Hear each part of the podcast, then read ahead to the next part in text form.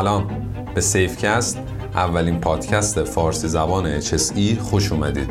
من رضا عرب آمری اما امروز می‌خوام براتون در مورد سیستم برچسب گذاری و قفل گذاری یا همون لوتو حرف بزنم.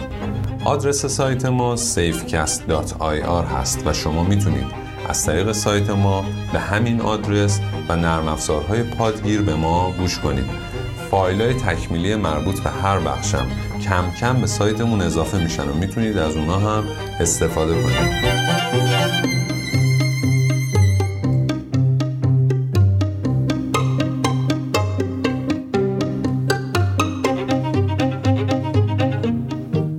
بازخوردهای خودتونم از کارهای ما رو می‌تونید هم داخل سایتمون و هم از طریق نرم افزارهای پادگیر ثبت کنید. شما می‌تونید موضوعات مورد علاقتون هم از طریق همین مسیرها و البته از طریق اینستاگرام ما با همون آدرس سیفکست های آر به همون اعلام کنید. بازم تکرار می‌کنم که بهترین کارم برای کمک به ما معرفی سیفکست به دوستاتون و همکاراتونه.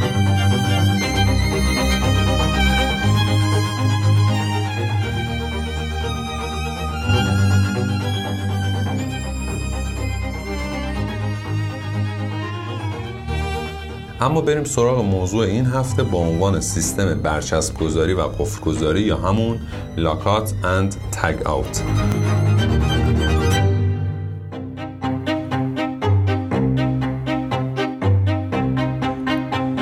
توی مدل های خطی تجزیه و تحلیل حوادث همیشه یکی از دو موردی که تکمیل کننده دومینوی حوادثن منابع انرژی هن. یعنی اکثر اوقات مجموعه ای از رویدادها به صورت دومینووار اتفاق میفتن تا در نهایت یه انرژی آزاد میشه و یه حادثه تکمیل میشه. خب بعضی وقتا این انرژی از منابع انرژی غیر متعارف ایجاد میشه خیلی وقتا هم از منابع متعارف ما انرژی آزاد شده داریم. اما اکثر اوقات این انرژی که آزاد میشه توی همون مسیرهای متعارف خودشه. مثلا زمانی رو در نظر بگیرید که شما برق رو قطع می‌کنید و میرید یکم اون طرفتر یک کار برقی انجام بدید. ولی یکی از همکاراتون از راه می‌رسه و می‌بینه که برق قطعه و با زدن کلید اون رو وصل می‌کنه. یا اینکه فرض کنید شما رفتی توی چال سرویس رو دارید یه ماشینی رو تعمیر می‌کنید ولی ناگهان ماشین به حرکت در میاد چرا یکی دیگه نشسته پشت فرمون ماشین رو راه انداخته؟ یا اگه یادتون باشه دو سه سال پیش یه عکسی از حادثه توی مترو پخش شد که توش یه نفر که تعمیرکار بود نصف بدنش مونده بود زیر پله ها و نصف دیگه بدنش بالای پله ها باقی مونده بود. در واقع وقتی طرف داشته پله رو تعمیر می‌کرده یه نفر اومده بود و پله برقی رو فعال کرده بود و منجر شده بود که این بند خدا جونش رو از دست بده. در اصل توی تمام اینجور اتفاقا مشکل اصلی اینه که ما با اهدافی مثل تعمیرات یا اصلاحات سعی می‌کنیم یه جریان انرژی رو به صورت موقت قطع کنیم تا اینکه برامون حین کار مشکلی پیش نیاد ولی به دلیل اطلاع رسانی بد و نداشتن یه سیستم قفلگذاری مناسب این انرژی فعال میشه و برامون مشکلاتی رو ایجاد می‌کنه. یه حالت دیگه هم وجود داره و اون اینه که ما وقتی توی سایت یا محیط کار یه مشکلی رو می‌بینیم یا اینکه بعد از ارزیابی هامون متوجه میشیم که یه سیستم یا تجهیز در حال حاضر نباید مورد استفاده قرار بگیره صرفا به ثبت اکتفا می‌کنیم و اطلاع رسانی شفافی در خصوص غیر عملیاتی بودن یا خطرناک بودن و اون انجام نمیدیم. مثلا فرض کنید باد و طوفانی به راه میفته و بعد شما طبق الزامات قانونی میرید سراغ اینکه ارزیابی کنید. ببینید داربستا توی وضعیت عملیاتی قرار دارن یا نه. ولی متوجه میشید که بخشی از داربستا بر اثر طوفان شل شدن و نباید ازشون استفاده بشه. اینجور جاها هم باید از طریق یه مکانیزم مشخص اجازه ندید بقیه بیان از این داربسته استفاده کنن. تا وقتی که بتونید اونو به حالت عملیاتی برگردونید. کار اصلی سیستم لوتو دقیقا همینجاست. یعنی وقتی شما قصد دارید از طریق یه سری تگ یا علامت و یه سری چفت و بست توی یه بازه زمانی مشخص مانع از استفاده از یک سری یا مجموعه ای از تجهیزات بشید. خب سالانه آدمای زیادی جون و سلامتی خودشونو به خاطر رعایت نکردن همین پارامترهای ساده به خطر میندازن یا اینکه جونشون رو از دست میدن.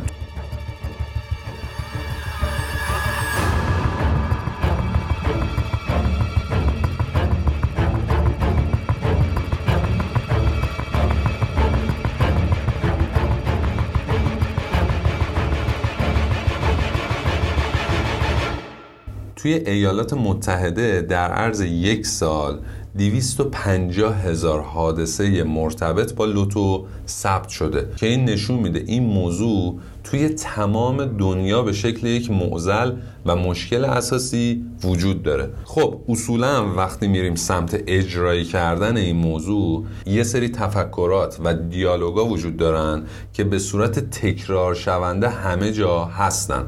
مثلا وقتی از یه نفر می‌خوای این کار رو انجام بده میگه آقا این کار فقط چند دقیقه قرار زمان ببره. ولی تو می‌خوای با اجرا کردن لوتو کلی وقت منو بگیری. یا اینکه طرف میگه آقا من دارم سالها این کار رو انجام میدم و هیچ اتفاقی هم واسم نیفتاده.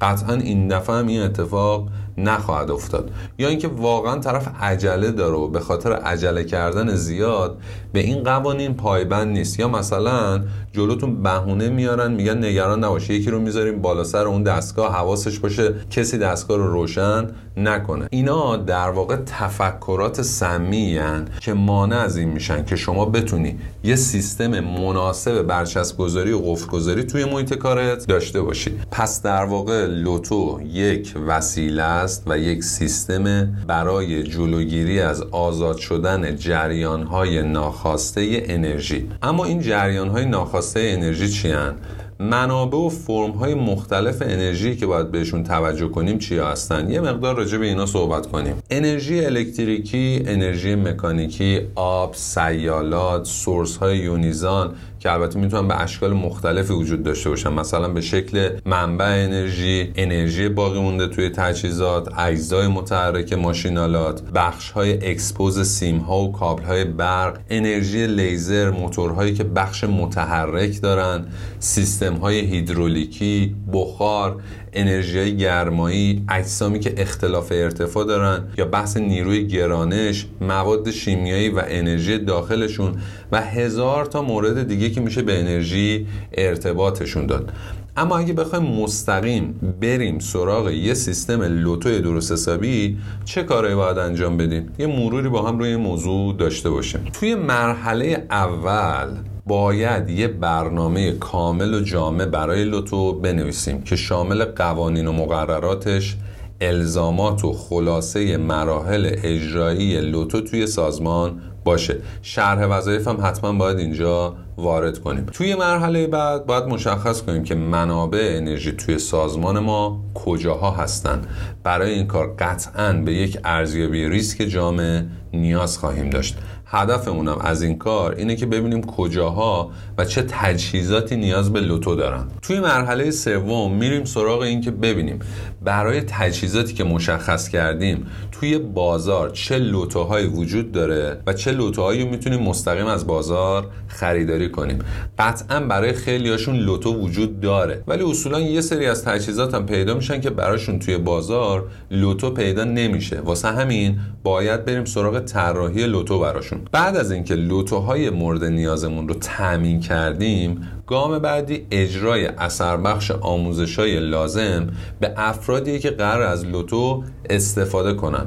قطعا توی روش اجراییمون شرح وظایف افراد در خصوص این موضوع رو هم ذکر کردیم. یادمون باشه که توی اون سند اصلی که روش اجرایی یا راهنمامونه اومدیم باید و نبایدها کلیات شرح وظایف نحوه نیازسنجی نحوه طراحی و موارد اینچنینی رو توضیح دادیم.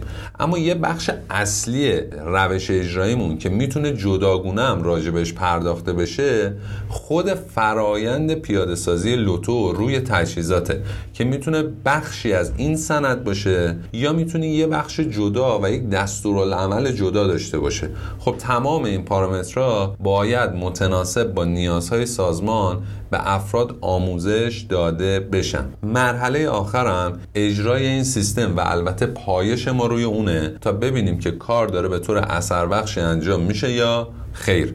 اما قبل از اینکه وارد گام های اجرایی یه لوتو بشیم بهتر تعاریف لوتو و اجزای لوتو رو با هم یه بار مرور کنیم. توی تعاریف لوتو اولین چیزی که می‌بینیم افکتد ایمپلوی یا کارگر تحت تاثیره. کارگر تحت تاثیر در واقع اون کارگریه که مسئولیت عملیاتی مربوط به تجهیزاتی رو داره که ما می‌خوایم روش لوتو انجام بدیم. تعریف بعدی اوتورایزد ایمپلوی یا کارگر مجازه. خب همونطور که از اسمش مشخصه این کارگر کارگریه که دستورالعمل لوتو رو توی تجهیزات قرار اجرا کنه. حالا هر کاری می‌تونه باشه. تعریف بعدیمون انرژی سورسه که هر منبع انرژی خودش می‌تونه شامل انرژی الکتریکی مکانیکی هیدرولیکی بادی شیمیایی حرارتی گازی فنر قطعات ماشینالات یا موارد این شکلی باشه. تعریف بعدیمون گروپ لاکات یا قفل گروهیه. قطع منبع انرژی توسط یه چفت و چندین قفل رو اصطلاحا بهش میگن قفل گروهی. و زمانی استفاده میشه که تکمیل فرایند تعمیرات نیازمند تایید چندین گروه کاری باشه. آیتم بعدی هم لاکات یعنی قفل زدن به معنی قرار دادن قفل روی وسیله جدا کننده انرژی مطابق با دستورالعمل لوتومونه. برای تضمین اینکه چی؟ برای تضمین اینکه وسایل جدا کننده انرژی و تجهیزات تحت کنترل نمی‌تونن در عملیات قرار بگیرن مگر اینکه قفل برداشته بشه. اما اجزای اصلی LOTO شامل چیا می‌تونن باشن؟ اصولا هر جا ما LOTO رو انجام میدیم 5 تا عنصر یا اصطلاحا 5 تا المان داریم. المان اول tag خارج از سرویس بودن یا out of service tag هست. که اصولا با رنگ زرد و سیاه مشخص میشه و دور اون وسیله اصلی بسته میشه و نشون دهنده اینه که کلید یا دستگاه مورد نظر از سرویس خارجه. قسمت دوم نقطه ایزولاسیون یا isolation point ماست. یعنی قسمتی که داره ایزوله میشه. مثلا اگر بخوایم یه شیر رو قطع کنیم اون قسمتی از شیر که ما چفت و بستمون رو بهش می‌زنیم میشه نقطه ایزولاسیون ما. قسمت سوم سیفتی حسب یا همون چفت ایمنی ماست. حسب در واقع یه ابزار اصلی توی هر لوتوه که تشکیل شده از یک چفت که روش میشه چندین قفل رو نصب کرد و مادامی که تمام قفل ها باز نشن چفت هم باز نمیشه. در واقع چفت و بستی که ما توی زبان فارسی هم استفاده می‌کنیم از همینجا اومده. قسمت چهارم سیفتی لاک یا قفل ایمنیه که توی رنگ های مختلف طراحی میشه. یعنی میشه اون بستی که روی چفتمون زده میشه. قفل در واقع انواع و اقسام مختلفی داره و دلیل اینم که از رنگ بندی های مختلفی براش استفاده میشه اینه که هر گروهی توی صنعت رنگ مخصوص خودش رو داره. مثلا قفل بچه ایمنی به رنگ قرمز می‌تونه باشه قفل بچه های تعمیرات آبی باشه و بچه های تعمیرات و نگهداری و بازرسی و بخش های دیگه هم می‌تونن قفل های رنگ خودشون رو داشته باشن. آخرین جزء لوتو هم دنجر تگ یا تگ اختاره که قاعدتا باید روی قفل ها زده بشه. دنجر تگا اصولا از ترکیب رنگ های قرمز با زمینه سفید ساخته میشن و روشون نوع خطری که اونجا وجود داره هم نوشته میشه. اما بعد از اینکه سند بالادستی لوتو رو مشخص کردیم و دستورالعملش رو نوشتیم باید بریم سراغ اینکه توضیح بدیم. برای لوتو کردن یه وسیله چه مراحلی رو باید طی کنیم. گام اول اطلاع رسانی عمومی. در مورد قطع موقت تجهیزات مورد نظره. یعنی باید به همه اطلاع بدیم که مثلا در فلان بازه زمانی فلان انرژی قطع میشه و دسترسی بهش از بین میره. مثلا می‌خوایم شیر گاز رو قطع کنیم باید حتما از یه زمان مشخصی اعلام کنیم که قرار این کار رو انجام بدیم. یه جوری این اطلاع رسانی باید اتفاق بیفته که به فراینده کاری دیگران لطمه وارد نشه. باید هم جوری باشه که زمان کافی واسه تغییرات احتمالی رو همه داشته باشن. مثلا یوهو نذارید یه ساعت قبل از کار به همه اعلام کنید. چون دو بار اینجوری بعد اطلاع رسانی کنید کافیه تا همه نسبت به این سیستم لوتو شاکی بشن. مرحله بعدی خاموش کردن وسیله یا وسایلیه که دارن از اون منبع انرژی تغذیه می‌کنن. مثلا بخاری های گازی توربینا یا هر چیزی که سر راه اون قرار داره. مرحله بعدی جداسازی یا ایزولاسیونه. اصولا جداسازی توی همه سازمان ها یه دستورالعمل واسه خودش داره. ولی اگر نداشت حتما برای کل تجهیزاتتون که قرار لوتو بشن دستورالعمل جداسازی بنویسید تا زمان انجامش خطری تهدیدتون نکنه. مرحله بعد نصب لوتو و تجهیزات وابستهش به نقاط مرتبطه. یعنی بعد از اینکه جداسازی انجام شد و خیالمون راحت شد ارتباطی بین منبع انرژی و مصرف کننده وجود نداره در محلی که قرار لوتو پیاده بشه سیستم لوتو رو پیاده سازی خواهیم کرد. حسب و لاک رو می‌زنیم و تگ های هشدار و خارج از سرویس هم روی اونا نصب می‌کنیم. توی مرحله بعد انرژی های احتمالی که داخل خطوط و مسیرهای انتقال موندن رو به روش هایی که مشخص هستن تخلیه می‌کنیم. مثلا اگر گاز توی مسیر داریم توی این مرحله پرجینگ انجام میدیم. یا مثلا اگر خازنی چیزی داریم که انرژی الکتریکی داخلش ذخیره شده اینجا وقت تخلیهشه. سیالا هم باید تخلیه بکنیم تجهیزات دوار باید از حرکت بیستن قطعاتی که داغن هم حتما سرد بشن. مرحله بعدی تصدیق جداسازیه. یعنی بعد از اینکه مطمئن شدیم همه اتصالات قطع شدن و اون چیزی که داخل خطوط لوله هم بوده تخلیه شده باید بریم و اطمینان حاصل کنیم که جداسازی کامل بوده و دیگه از اون نقطه ای که ما جریان رو قطع کردیم هیچ گونه نشتی وجود نداره. مثلا برای گازا می‌تونیم از گازسنجی و بوسنجی استفاده کنیم. این کار حتی می‌تونه شامل این باشه که برید و بررسی کنید. اگه یکی اشتباهی یا عمدی بخواد جریان انرژی رو وصل کنه امکانش رو داره یا نه؟ بعد از این با خیال راحت میریم سراغ کار تعمیراتی یا هر مدل کاری که اونجا داشتیم و مرحله آخرم میشه حذف یا برداشتن لوتو توسط گروه های کاری. یعنی هر گروهی میاد اول بررسی می‌کنه و مطمئن میشه که کاره مربوط به اون کامل انجام شده. بعد با کلیدی که در اختیارش هست قفل مربوط به خودش رو باز می‌کنه و میره. اصولا قفل آخرم واسه بهره برداری و تعمیراته.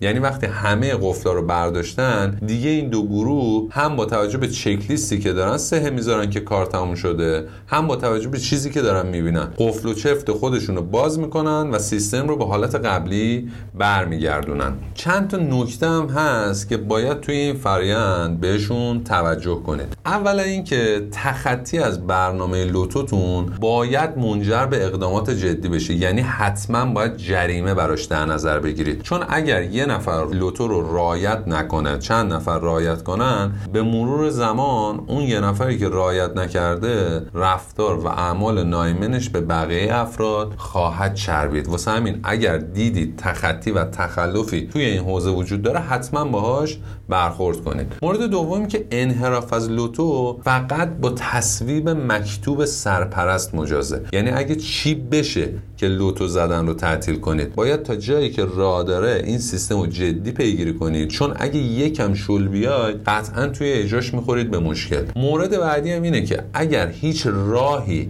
برای جانمایی قفل و قفل زدن وجود نداشت باید برید سراغ تجهیزات و اونها رو با برچسب گذاری سیف کنید. در واقع تجهیزات باید خاموش بشن و اقدامات شما از طریق برچسب گذاری و اطلاع رسانی تکمیل بشه. اگه گام طراحی دارید یعنی طراحی ماشینالات انجام می‌دید ماشینالات رو باید طوری طراحی کنید که بتونیم به راحتی لوتو رو روش نصب کنیم. این نکته هم توی بحث طراحی همیشه مد نظرتون باشه. حتما تمام لوتوها رو ثبت کنید. یعنی یه دفتر داشته باشید که سوابق تمام لوتوها توش نوشته شده باشه. برای داربسته هم تگ هایی وجود داره که بهشون میگیم اسکاف تگ. این تگا که رنگ سبز و زرد و قرمز دارن و ویژه داربست تهیه شدن یه بخشی از سیستم لوتو محسوب میشن. رنگ سبزشون یعنی اینکه این داربست آماده استفاده است و مشکلی نداره. رنگ قرمز یعنی اینکه کلا داربست مشکل داره تا اطلاع ثانوی نباید استفاده بشه. رنگ زردم وقتی استفاده میشه که شرایط خاصی برای استفاده از داربست وجود داره. مثلا اینکه فقط یه نفر می‌تونه ازش بالا بره. یا اینکه مثلا نباید بار روی داربست دپو بشه. یا اینکه فقط با لباس خاصی مثلا لباسای ضد جرقه میشه از اون داربست استفاده کرد. یعنی اصولا وقتی شیوه اسمبل کردن داربست جوری باشه که تمام الزامات رو برآورده نکرده باشه ولی تحت شرایطی بشه ازش استفاده کرد میریم سراغ این تگ یعنی تگ زرد. تا جایی که راه داره باید بریم به سمتی که تگ های زرد رو تبدیل به تگ های سبز کنیم. قفلا و بستا باید یه سری ویژگی های خاص داشته باشن که موقع خرید حتما باید بهشون توجه کنید. اول اینکه جنسشون یه جوری باشه که با شرایط آب و هوایی و محیطی اون محلی که می‌خواید ازشون استفاده کنید همخونی داشته باشه. مثلا خیلی از جنس هستن که اگه دو روز ببریشون توی یه هوای گرم ترد و شکننده میشن. موضوع بعدی اینه که رنگشون به راحتی نره. حتما غیر هادی باشن و جریان الکتریکی رو از خودشون عبور ندن. ضد ضربه و ضد خوردگی باشن و مقاومت حرارتی و مقاومت در برابر ضربه هم داشته باشن. چند تا مورد هم هست که باید در مورد تگ زدن بهشون اشاره کنیم. برچسب زدن یا تگات به تنهایی هم به کار میره. ولی درستش اینه که ما بتونیم اون سیستم رو به همراه سیستم لوتو استفاده کنیم. یه سری الزامات توی برچسب زدن داریم. مثلا برچسبا باید به قدر کافی باثبات و محکم باشن که از روی تجهیزات جدا نشن. برای بستن اونا از کابل ها اتصالات با دوام باید استفاده بشه. برچسبا باید شامل علائم اخطار دهنده و دستورالعمل ها هم باشن. یعنی اگر دستورالعملی برای این کار وجود داره حتما باید روش نوشته شده باشه. برای همه کارکنان هم باید قابل فهم و قابل درک باشن.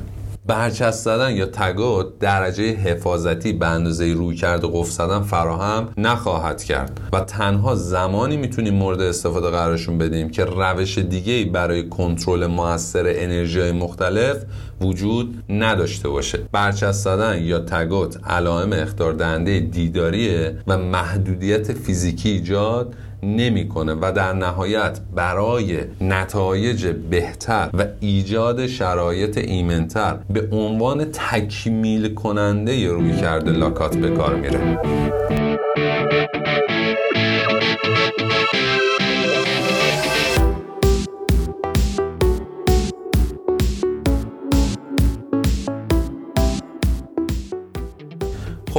چیزی که شنیدید خلاصه ای بود عملیاتی از موضوع برچسب گذاری و قفل گذاری توی محیط کار. امیدوارم این خلاصه کاربردی براتون مفید باشه و بتونید با استفاده از این پادکست و البته اسناد راهنمایی که وجود داره یه سیستم اثر بخش و کاربردی برای برچسب گذاری و قفل گذاری توی محیط کارتون ایجاد و پیاده سازی کنید. فیدبک و معرفی ما به دوستاتون رو هم فراموش نکنید. روز و روزگار بر شما خوش.